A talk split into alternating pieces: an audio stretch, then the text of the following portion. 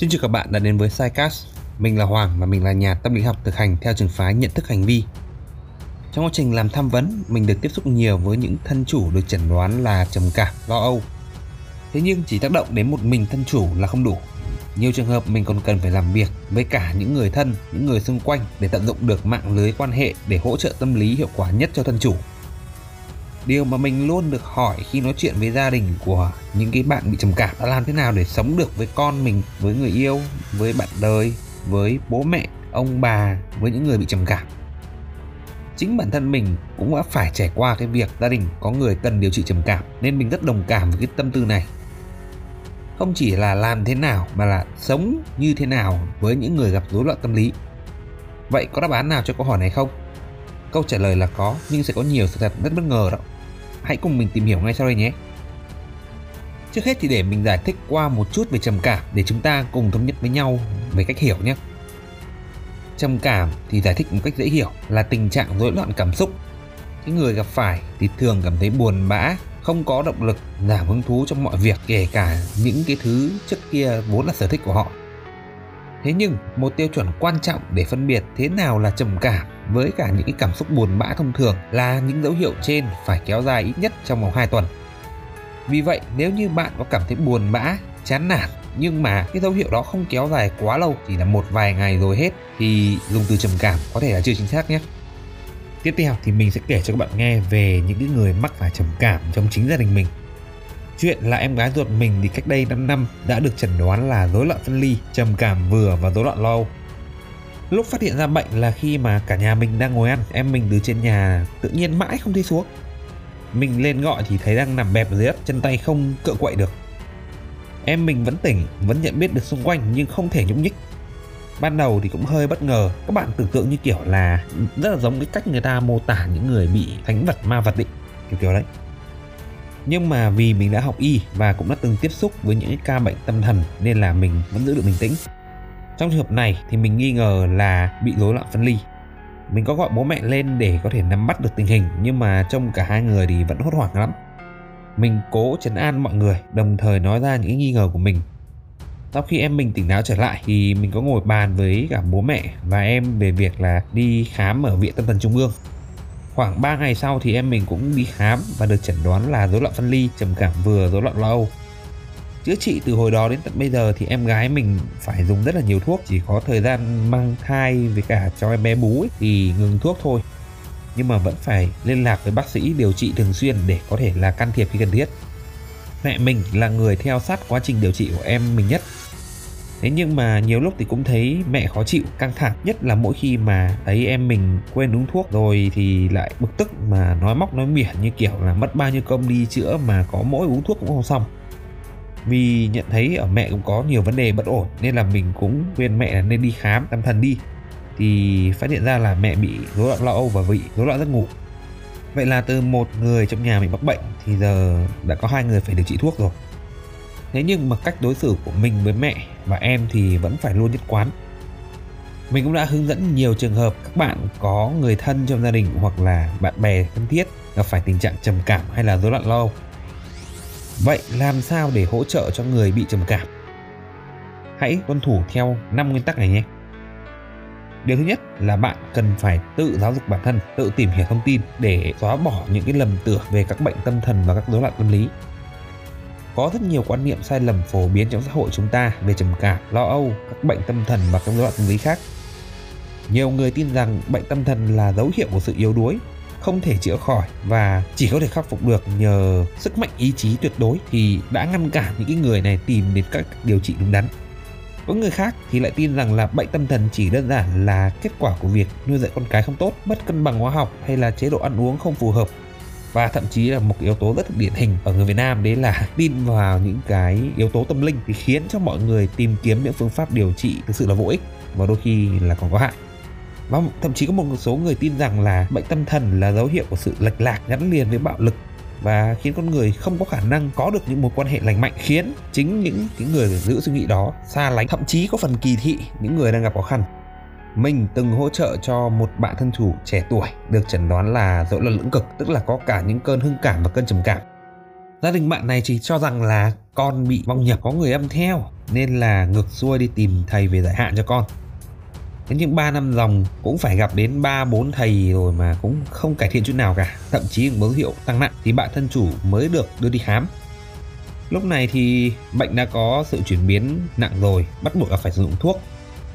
Mình với cương vị là người tham vấn thì chỉ cố gắng hỗ trợ cùng các bác sĩ tâm thần điều trị cho các ca bệnh này và tham vấn cho người thân để có thể đồng hành cùng với cả bạn thân chủ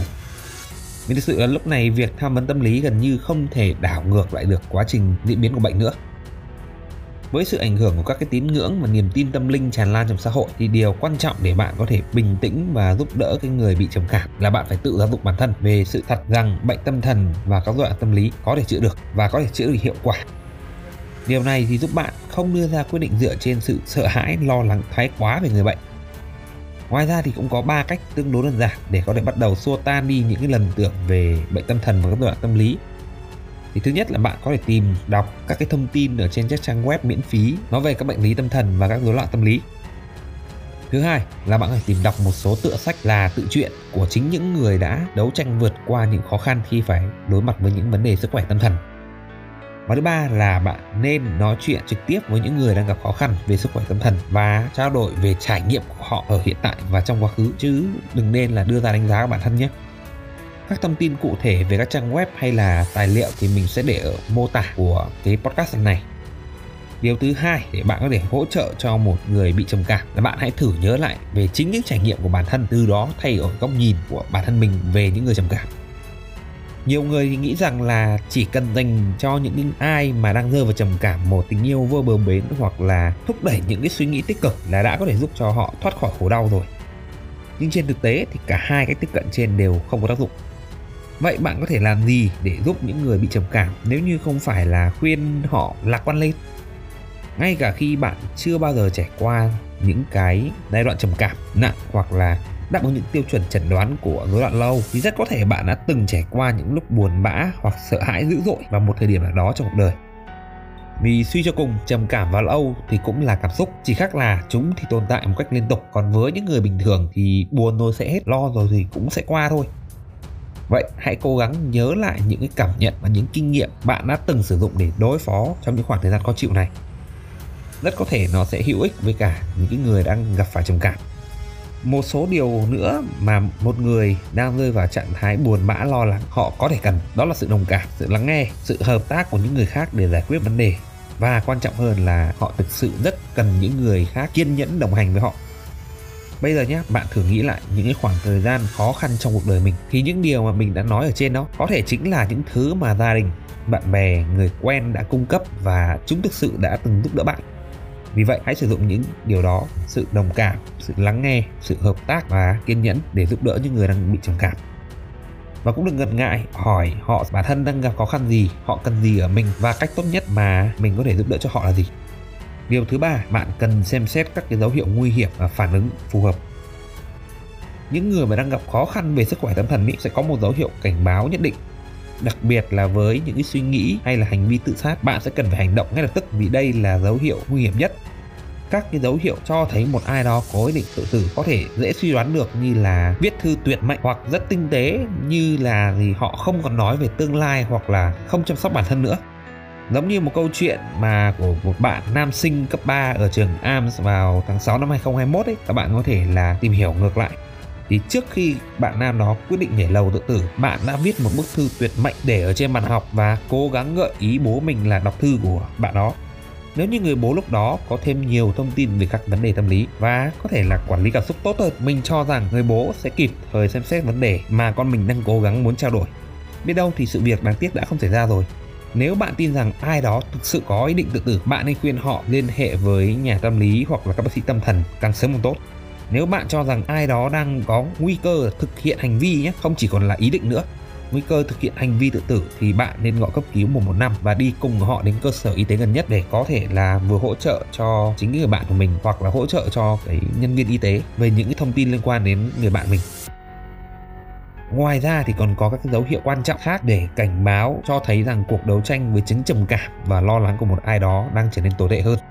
những dấu hiệu như vậy thì có thể kể đến như là cái sự rút lui khỏi các mối quan hệ xã hội, kiểu như hồi trước thì vẫn còn thấy là đi chơi, đi bời, nói chuyện hoặc là tham gia các hoạt động với đồng nghiệp, với bạn bè cùng lớp, với người thân. Nhưng thời gian gần đây đột nhiên không thấy tham gia bất cứ một cái mối quan hệ nào nữa cả, không gặp bất cứ ai cả.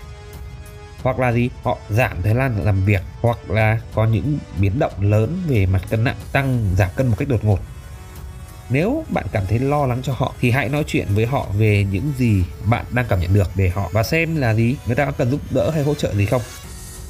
Việc can thiệp trước khi mọi chuyện trở nên tồi tệ hơn sẽ cực kỳ hữu ích. Điều thứ tư là điều gần như quan trọng nhất là bạn hãy nhớ rằng bạn không thể sửa chữa cho họ, nhưng bạn có thể đem đến những sự hỗ trợ. Việc mà tự tìm hiểu các thông tin liên quan về tính hiệu quả và của các cái biện pháp can thiệp ấy bằng thuốc và tâm lý trị liệu đối với chứng trầm cảm và lo âu, cũng như là bạn biết được những cái địa chỉ uy tín mà cái người đang gặp phải vấn đề về tâm lý có thể tiếp cận được là những hành động hữu ích nhất để giúp hỗ trợ giải quyết chứng trầm cảm và lo một cách hiệu quả. Giống như mình thôi, khi mình nhận thấy rằng là à em gái mình đang có những cái dấu hiệu của rối loạn cảm xúc, rối loạn tâm thần và mình đã đưa ra cái gợi ý cho mọi người rằng là đến cái viện tâm thần trung ương là nơi địa chỉ uy tín nhất và dễ dàng để cho mọi người di chuyển thế nhưng mà việc giúp đỡ những người đang trải qua trầm cảm rối loạn lo âu cũng dễ khiến cho chính bạn cảm thấy chán nản và bế tắc, thậm chí là kiệt quệ về mặt tinh thần. Như là mình đã kể đó, là câu chuyện gia đình mình. Sau một thời gian hỗ trợ em gái mình để chữa trầm cảm thì chính mẹ mình cũng phải đi khám và phải uống thuốc liên quan đến cái chứng rối loạn lo âu và và rối loạn giấc ngủ. Vậy nguyên nhân cho việc này là gì?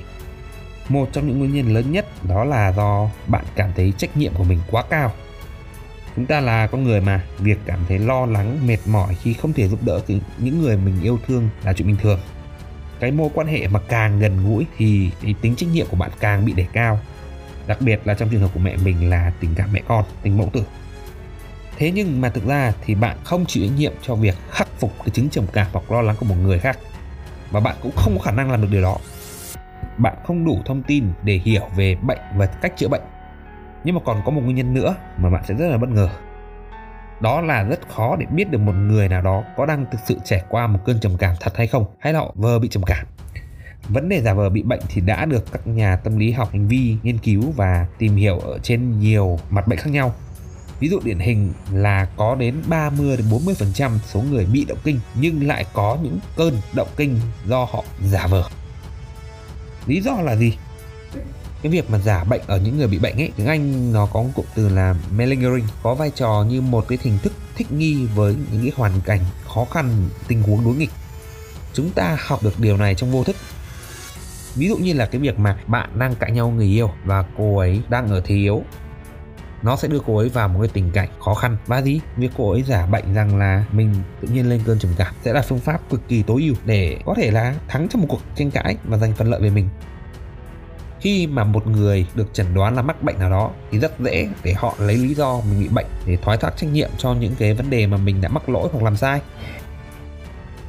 Điều này thì khiến cho bạn khi ở cạnh họ cũng rất là mệt mỏi, không biết là lúc nào họ thực sự bị bệnh hay là lúc nào là họ đang giả vờ.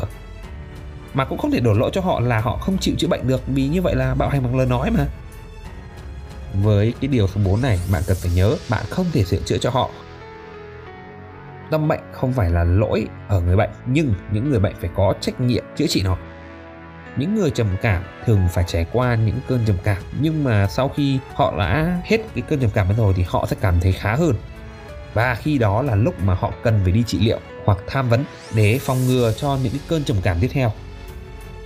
Khi họ đang ở trong cơn trầm cảm, điều quan trọng là bạn giúp cho họ có được hy vọng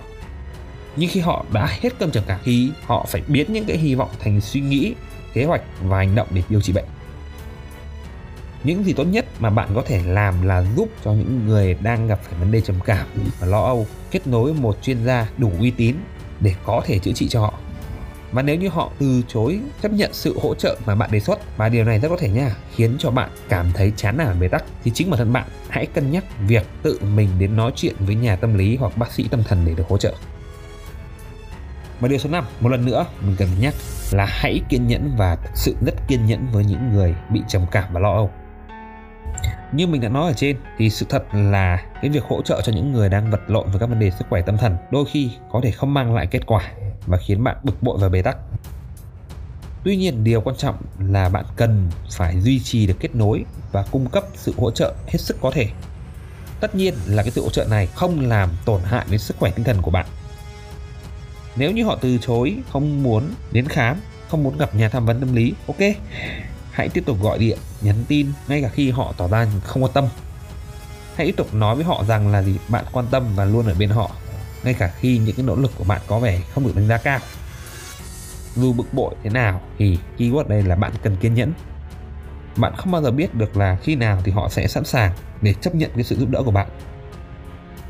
Và đây là năm nguyên tắc mà mình đã hướng dẫn cho những người thân của các thân chủ cùng họ chiến đấu chống lại trầm cảm rối loạn lo âu, các bệnh lý tâm thần và các rối loạn tâm lý khác.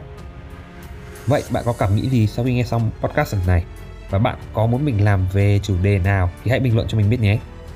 Và đừng quên mình sẽ ra đều đặn các số sidecast vào thứ ba và thứ bảy hàng tuần. Xin chào và hẹn gặp lại.